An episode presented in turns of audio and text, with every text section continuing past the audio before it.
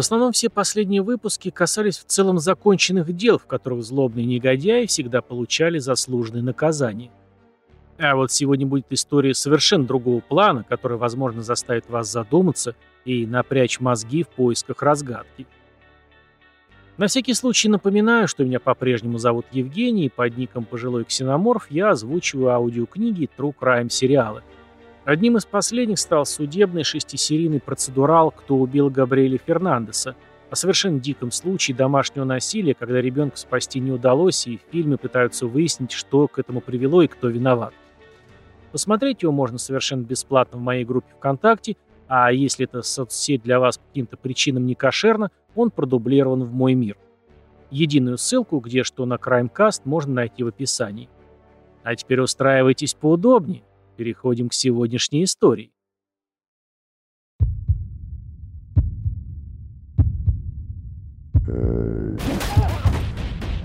Краймкаст.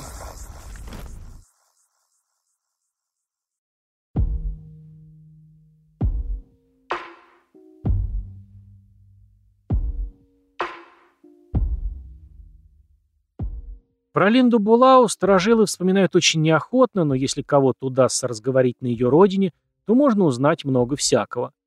Например, о ее странной, я бы даже сказал, патологической любви к животным. Был один конкретный случай, когда ей было всего 12 лет. Она трижды выкапывала из земли похороненную домашнюю кошку, которую недавно сбила машина, и укладывала ее спать на ночь в своей кровати в надежде, что та вернется к жизни. К сожалению, это не сработало ни разу. А спустя всего несколько лет Линда очень расстроилась, когда узнала, что в их город приехал цирк. Она была уверена, что там отвратительно обходится со зверями.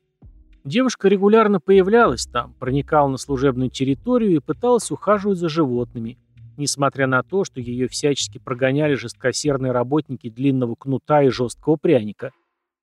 Ее одноклассники были уверены, что хорошенькая молодая девушка в обмен на обещание снисходительного обращения с братьями меньшими предоставляла залетным цирковым сексуальные услуги. И что даже где-то там, далеко за кулисами, был специально выделенный для нее матрас. Ну, что с них возьмешь? Подростки – существа злые, могут сами напридумывать небылиц и свято в них поверить. Или нет. Проверить это теперь никак невозможно. Думаю, это даже к лучшему. Все эти отдельные странные случаи не помешали Линде Булау вырасти и создать счастливую семью. И вряд ли любовь к животным могла привести к такой жуткой смерти все ее семейство.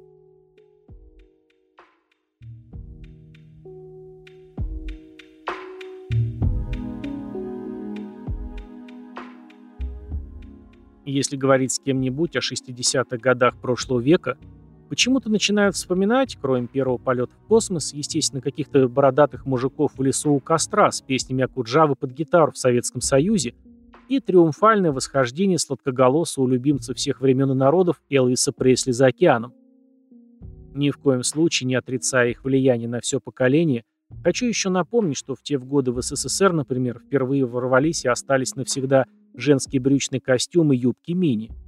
Тогда же появились нейлон, кремплен и прочие синтетические ткани. А в США ровно в то же время впервые появилась первая водолазка, если опять о моде – Доска Уиджа, которую мы теперь видим в сотнях фильмов ужасов. Кукла Барби, пока еще не такая гламурная и без Кена. И, не углубляясь в политику, можно сказать, что в те годы на этой планете было неспокойно. Впрочем, как всегда. Тянущаяся вьетнамская война, расовые беспорядки по всей стране, убийство президента Кеннеди, потом его брата Роберта, пастора Мартина Лютера Кинга, так лихорадили США, что, казалось, в 60-х страна совершенно сошла с рельс и на полной скорости катится прямиком в ад. Возможно, одним из лучших решений для обычной средней семьи было бы переждать эти горячие времена где-нибудь в глубинке, в каком-нибудь далеком американском Урюпинске. Ну или пусть это будет Цинциннати. Так, в общем-то, и сделала Линда со своей семьей, переехав туда из Сиэтла. Однако в книге судеб где-то на небесах уже был выведен их общий кровавый финал, которого невозможно было избежать простым переездом.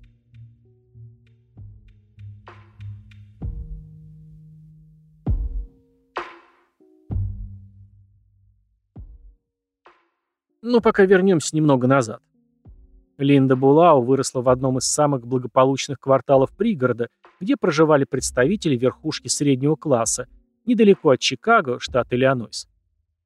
Родители баловали единственную дочь и все разрешали своей маленькой принцессе.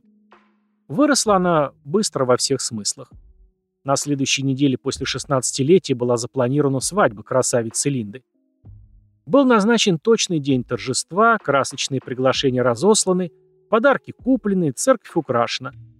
Гости уже начали заранее голодать, чтобы было место в желудке для дегустации всех вариантов подаваемых свадебных блюд.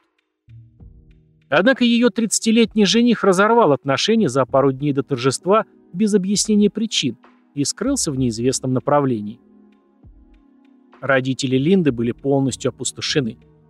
Им с самого начала была не по нраву эта затея скоропалительного замужества с таким великовозрастным относительно дочери персонажем, но не вмешивались, исходя из принципа «сердцу не прикажешь». Или «любовь зла», или «чем бы дитя не тешилось». Теперь уже не важно, ведь их опасения были не напрасными. После этого у Линды случился эмоциональный срыв, и она уехала с матерью во Флориду с целью сменить обстановку, немного проветриться и подлечить расшатавшиеся нервы.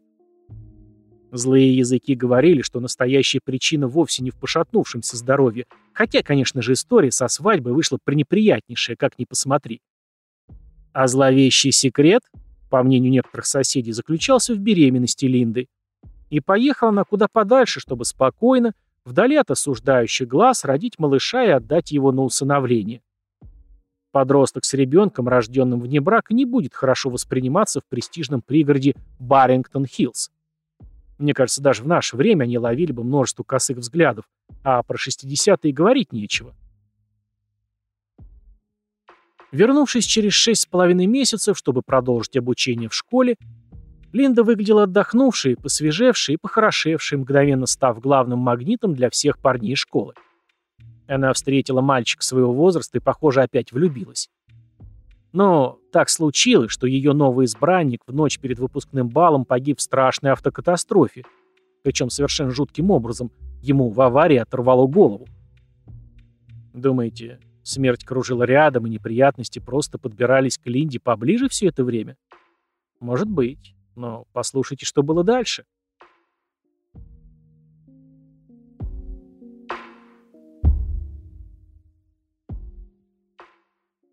Сытая по самое горло любовью Линда после окончания школы решила теперь заботиться только о самой себе. Она решила с головой нырнуть в мир, который в глянцевых журналах изображают миром романтики и гламура. Записалась на курсы стюардесс. Ведь они с пилотами летают на красивых серебристых машинах в белых облаках по всему миру. Видят множество разных экзотических стран, устраивают шумные вечеринки. Думала она и хотела стать частью этого яркого праздника жизни.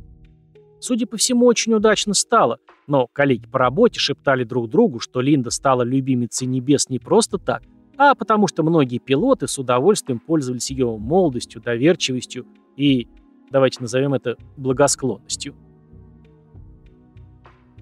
Именно на одном из рейсов в Сиэтл в 1962 году она встретила на борту симпатичного парня, который даже не оказывал, а скорее семафорил ей знаками внимания. 24-летний инженер какого-то скучного завода, каких-то непонятных не то удобрений, не то пластмасс, Джерри Брика из солнечного Сан-Франциско, был напрочь одурманен красотой 19-летней длинноногой стюардессы. И как только они приземлились, решительно пригласил ее на ужин с продолжением. Судя по тому, что она согласилась, Джерри сделал это как-то очень необычно и красиво, так как просто предложение у Линды на быстрый совместный перекус он всегда было достаточно и без него. А тут еще и время подобралось идеально, у нее как раз были выходные после рейсов. Если календарь не врет, а природу вообще обмануть крайне сложно, в тот же вечер они успешно познали радость максимальной близости. Потому что через некоторое время ей пришлось выйти замуж за Джерри. Не то чтобы она сильно хотела остепениться или ей надоело порхать в небесах.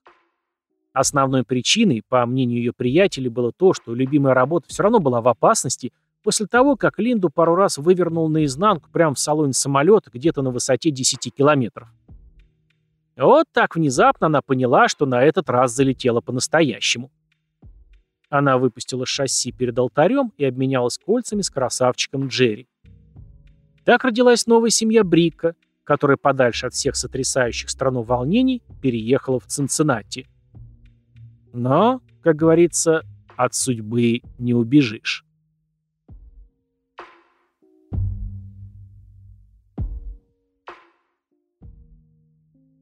О самом супруге Линда рассказывать особенно и нечего.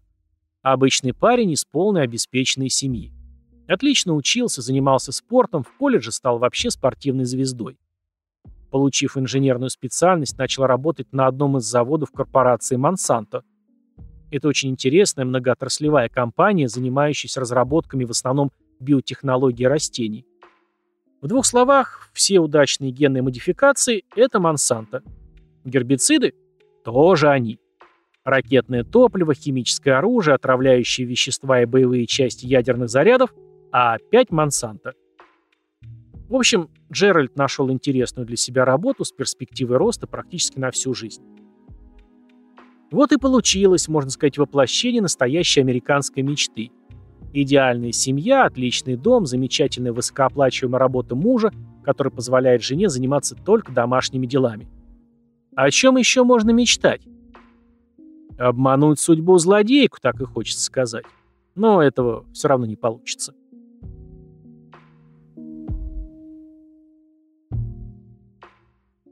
Если верить соседским сплетням, не все в порядке было у семьи Брикка.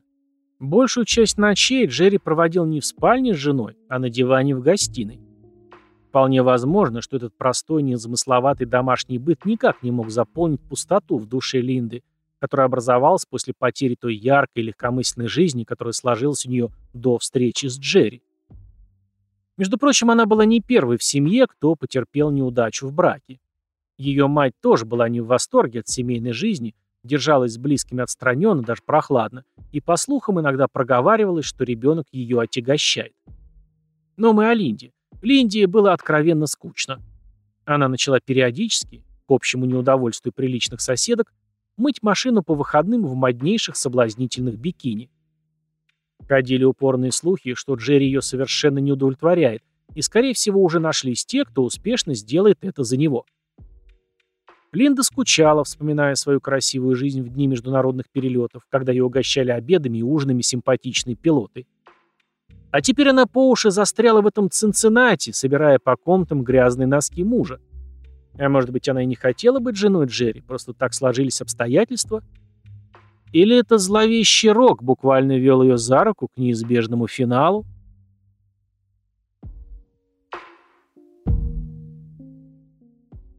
Летом 1966-го Линда, подхватив четырехлетнюю дочь Дебби, уехала во Флориду, поставив мужа перед фактом, что поездка эта ни что иное, как пробный развод.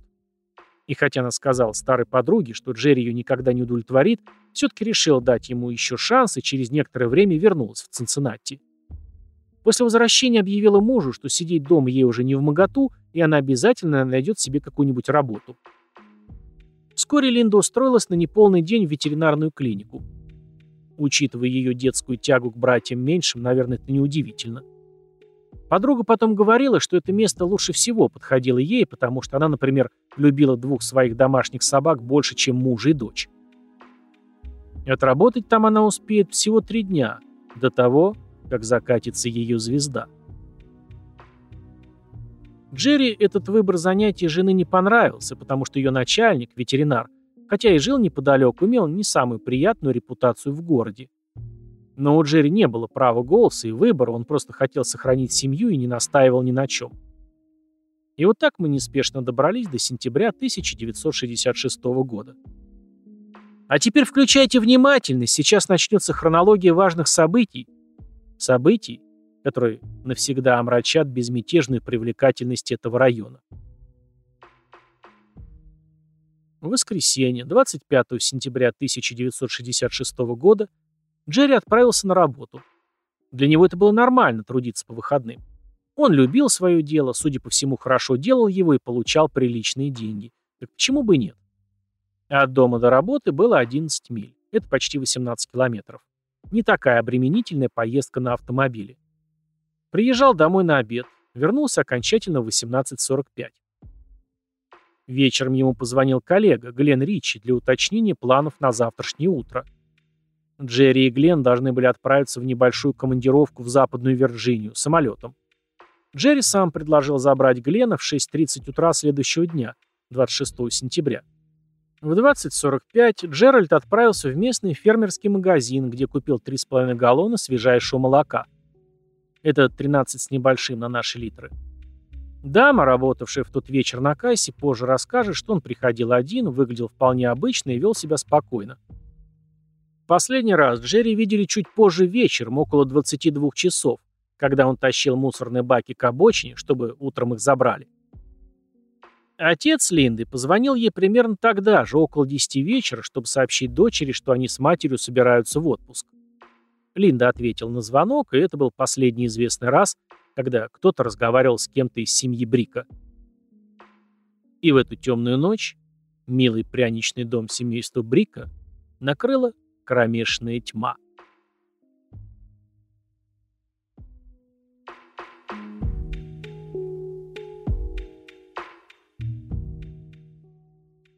На следующее утро Джерри, как вы помните, собирался в командировку в город Нитро, что в Западной Вирджинии.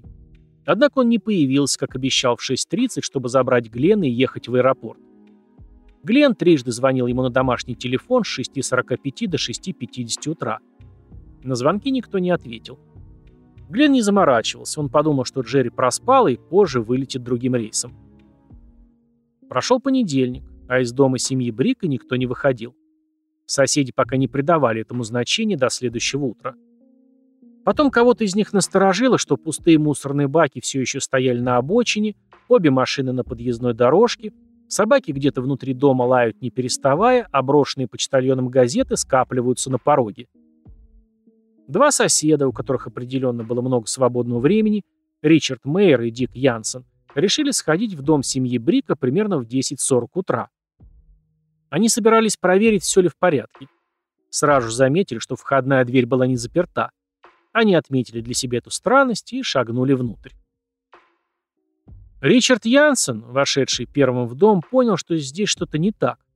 Он был ветераном Второй мировой войны и все еще периодически вскакивал по ночам от ярких воспоминаний, хотя прошло уже больше 20 лет. Как только вошел, сразу сказал, что ему чудится запах мертвого тела. Оба мужчины поднялись наверх и обнаружили тела Джерри и Линды, лежащие на полу спальни.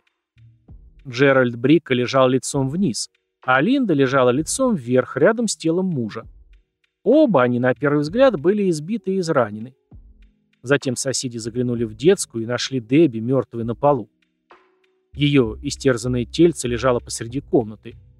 На полу валялась мягкая игрушка, и казалось, что девочка не успела до нее дотянуться. Естественно, соседи сразу же вызвали полицию. Прибывшие копы заметили, что не только передние, но и задние двери были прикрыты, но не заперты и совершенно без следов взлома. Это был верный признак, указывающий на то, что насильственного проникновения в дом точно не было. Собаки семьи, Тампер и Дасти, всегда агрессивные к незнакомым людям, были найдены запертыми в одной из комнат. В доме был найден роскошный индейский набор ножей для резьбы по дереву, сделанный из тика. Следствие отметило, что в этом наборе не хватает 6-дюймового ножа, это 15 сантиметров. Этот нож так и не был найден, и считается, что он стал орудием убийства. Пару слов о месте преступления, каким его увидели копы. Джерри был полностью одет, без обуви. Он в той же одежде, в которой был днем на работе.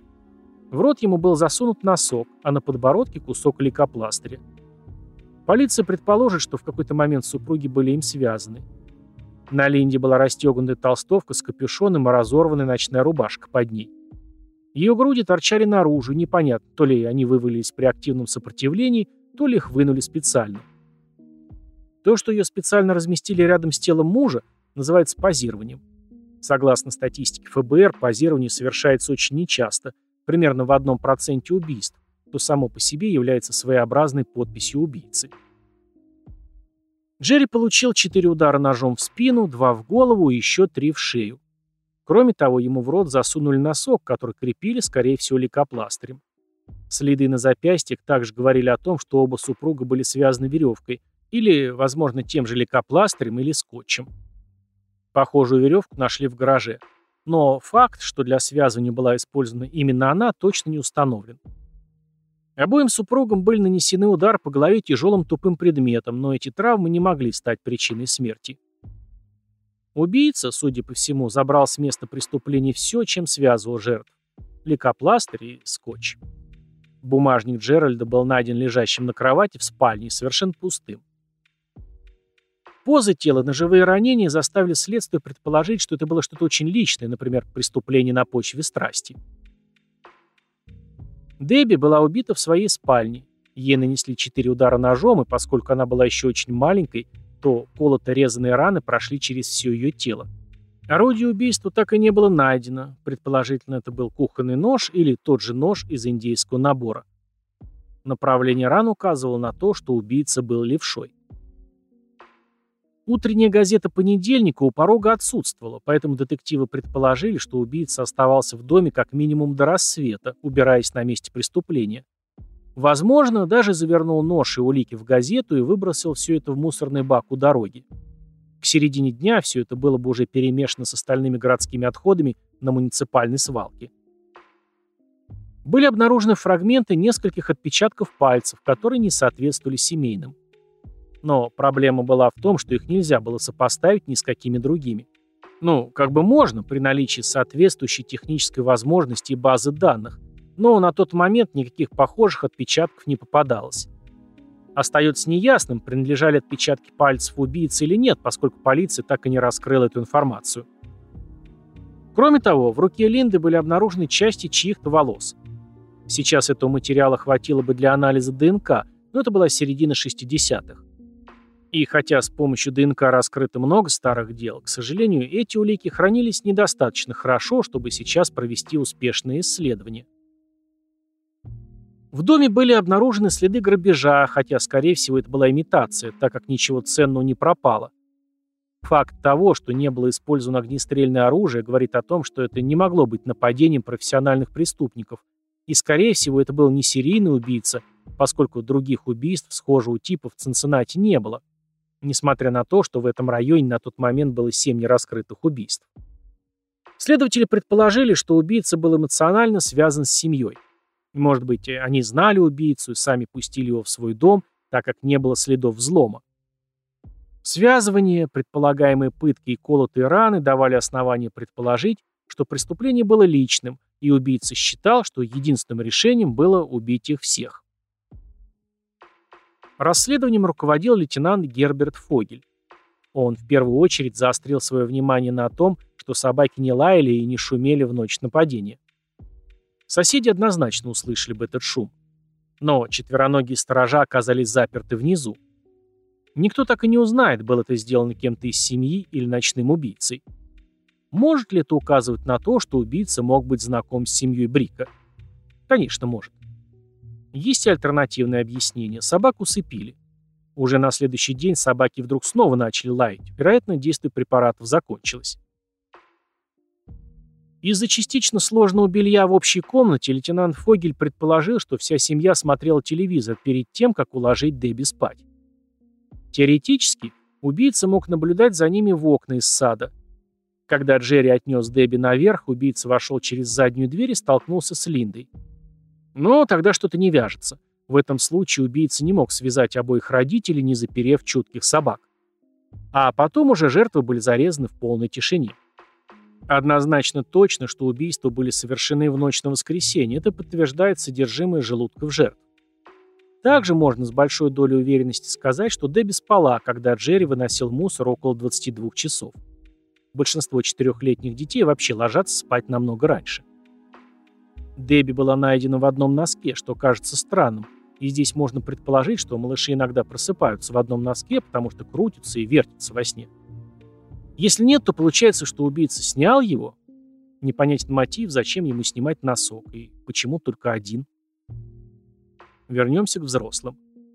Есть теория, что Джерри вернулся домой, немного посидел в тишине, уложил Дебби и отвел Линду в их спальню наверху. И поскольку они там занимались тем, чем должны заниматься молодые пары, им было наплевать на весь окружающий мир. И именно тогда убийца, вероятно, вошел в гостиную и запер собак. У него было бы время накачать их наркотиками или, может быть, собачьими вкусняшками со снотворным. Это могло быть шумно, но Линда и Джерри были слишком заняты своими делами, чтобы заметить это. Они понятия не имели, что это будет их последней ночью в мире живых. Эта теория объясняет то, что случилось с собаками, но вопросов по-прежнему больше, чем ответов. Один из свидетелей сообщил, что видел, как двое мужчин садились в машину около дома. Но если двое мужчин действительно вышли из дома в воскресенье вечером, третий должен был остаться, чтобы убрать газету в понедельник утром. Или они могли бы вернуться на следующий день, но это было бы огромным ненужным риском. Основываясь на небольшом количестве фактов, очень трудно предположить, знала семья убийцу или, что более вероятно, убийц. И если бы киллер был один, он, вероятно, взял бы что-то огнестрельное. Нож никак не убережет его от схватки с Джерри, бывшим спортсменом, находящимся в отличной физической форме, и не помешает Линде позвать на помощь. То есть злоумышленники должны были действовать очень быстро или дождаться, пока супруги закончат свои амурные дела. Но поддерживать тишину в доме означает иметь оружие, по крайней мере, чтобы угрожать супругам. Учитывая, что это все теория, есть еще один вариант. Убийца пробрался в комнату Дебби и, угрожая ножом, завел ее в комнату родителей. В этом случае Линду можно было убедить сделать что угодно, чтобы спасти своего ребенка, например, связать своего мужа. Есть еще одно предположение, что Дебби вообще не была целью, пока не проснулся и не помешала убийце. Линда и Джерри были убиты очень похожими ударами ножа. Это указывает на человека, привыкшего наносить такие удары, можно сказать, профессионала мокрых дел. Сила, с которой были нанесены раны Дебби, может указывать как на ненависть, так и быть признаком холодной, расчетливой уверенности. Из-за отсутствия улик вполне вероятно, что это был профессиональный убийца, кто-то, кто успешно делал это раньше. Несколько ящиков комода были открыты, денег в кошельке Джерри не было. Однако первоначально следователи отметили, что это выглядело постановочно. Не исключено, что рваная пижама Линды также была инсценирована, чтобы сбить с толку следователей. Могла ли это быть кража со взломом? Очень маловероятно, что мелкий вор станет мучить семью, которую даже не знает а детективы были уверены, что убийца хорошо знал обоих супругов. Следствие в первую очередь подозревало всего одного человека – местного ветеринара Фреда Ленингера, семейного человека с четырьмя детьми. Линда немного успела поработать в его ветклинике всего три дня, но ходили слухи, что у них был служебный роман. А еще из всех 400 человек, которых опрашивал лейтенант Фогель и его команда, он был единственным, кто наотрез отказался сотрудничать. Его даже еще не объявили официально подозреваемым, но он нанял адвоката, что вызвало у всех удивление. Что еще действительно привлекает к нему внимание, так это специфический опыт ветеринара. Сами подумайте, кто лучше него знает, как и чем можно надежно надолго выключить пару собак. В некоторых исследованиях дела утверждается, что анализ на наркотики у собак оказался положительным. В любом случае, ветеринар знает, как успокаивать и контролировать животных. Доктор этого профиля будет не брезглив в отношении крови. И опять же, лейкопластырь, найденный на подбородке Джерри, часто используется ветеринарами. Подозрительно? Подозрительно. Кроме того, Дебби знала, кто он такой, так как тот жил неподалеку и даже называла его дядей Фредди. Но мнения разделились по поводу того, является ли Фред Ленингер подходящим подозреваемым.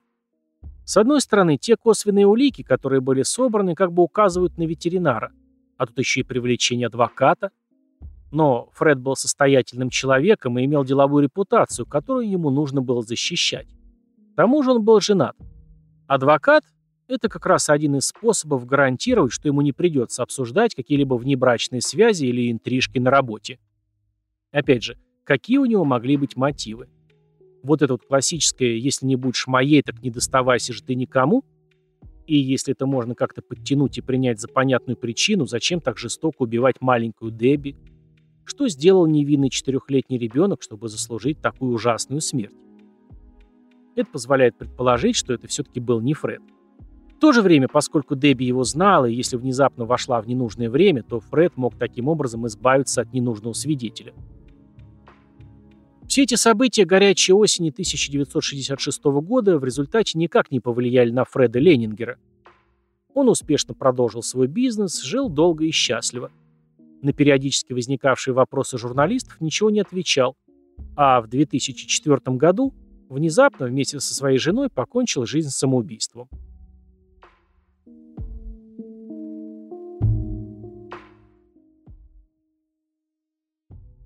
Еще одна версия убийства состоит в том, что Джерри или Линда знали что-то такое, что делало их лишними свидетелями. Это подводит нас к работе профи.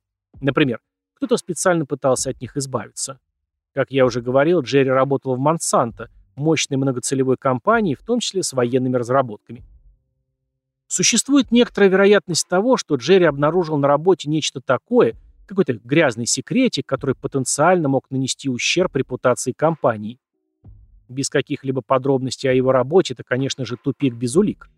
Это чистое предположение, но все же возможно, особенно учитывая то, что нигде, никогда за все время, прошедшее с момента этой трагедии, не было сказано, что именно и как он там на этих заводах инженерил.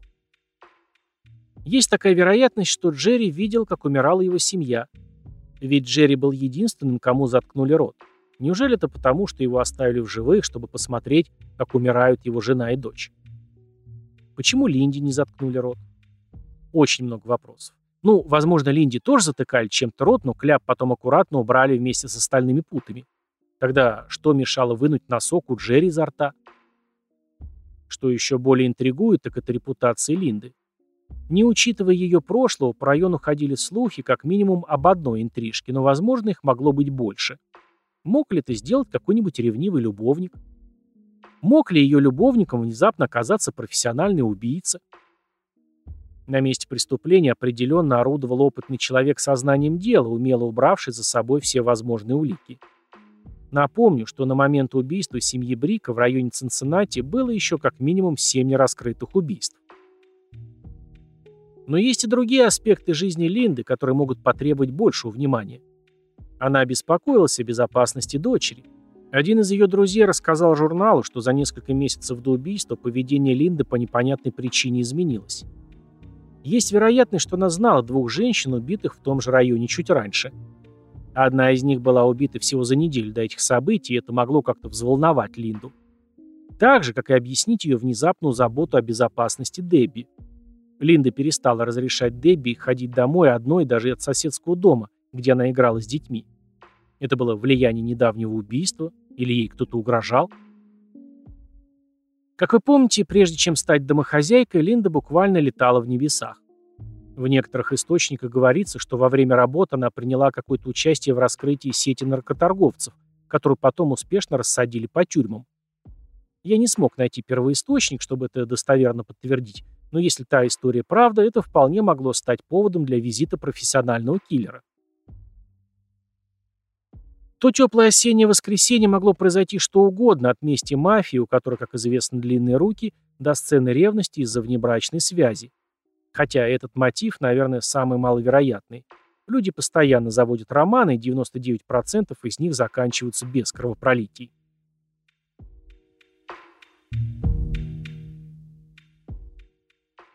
После прошествия пары месяцев с начала следствия, полиция начала предполагать, что это дело напрямую связано с семью нераскрытыми убийствами, произошедшими за последние 10 месяцев.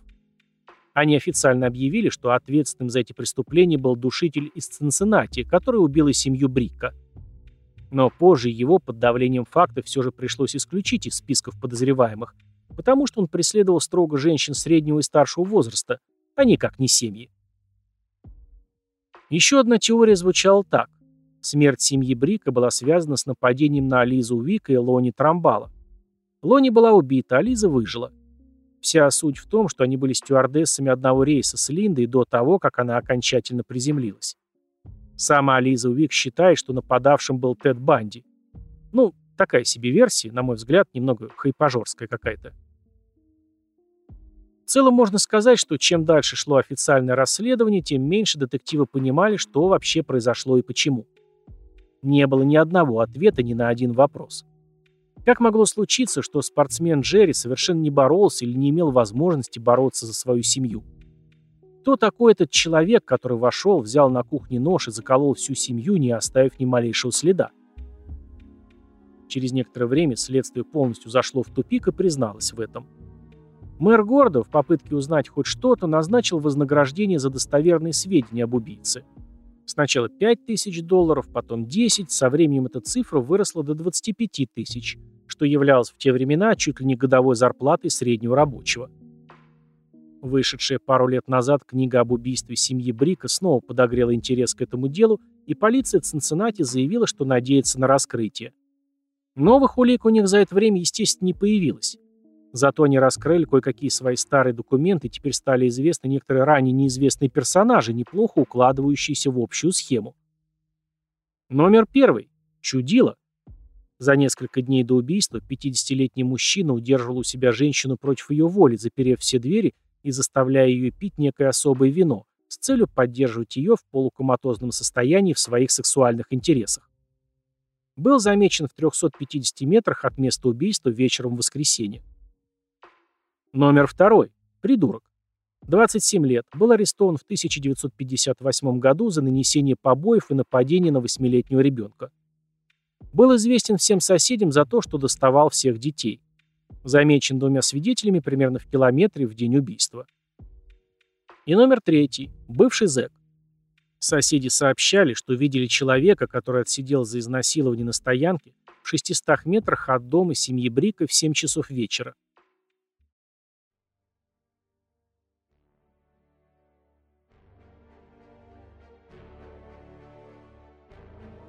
Такие расклады. Преступление до сих пор остается нераскрытым как для профессиональных следователей, так и для любителей трукрайма, вроде нас с вами. Что интересно, дом семьи Брика по адресу 3381 Гринвей-авеню, Цинциннати, долгое время находившийся в продаже, сейчас уже не продается, то есть кто-то приобрел его и живет, наверняка зная всю мрачную предысторию.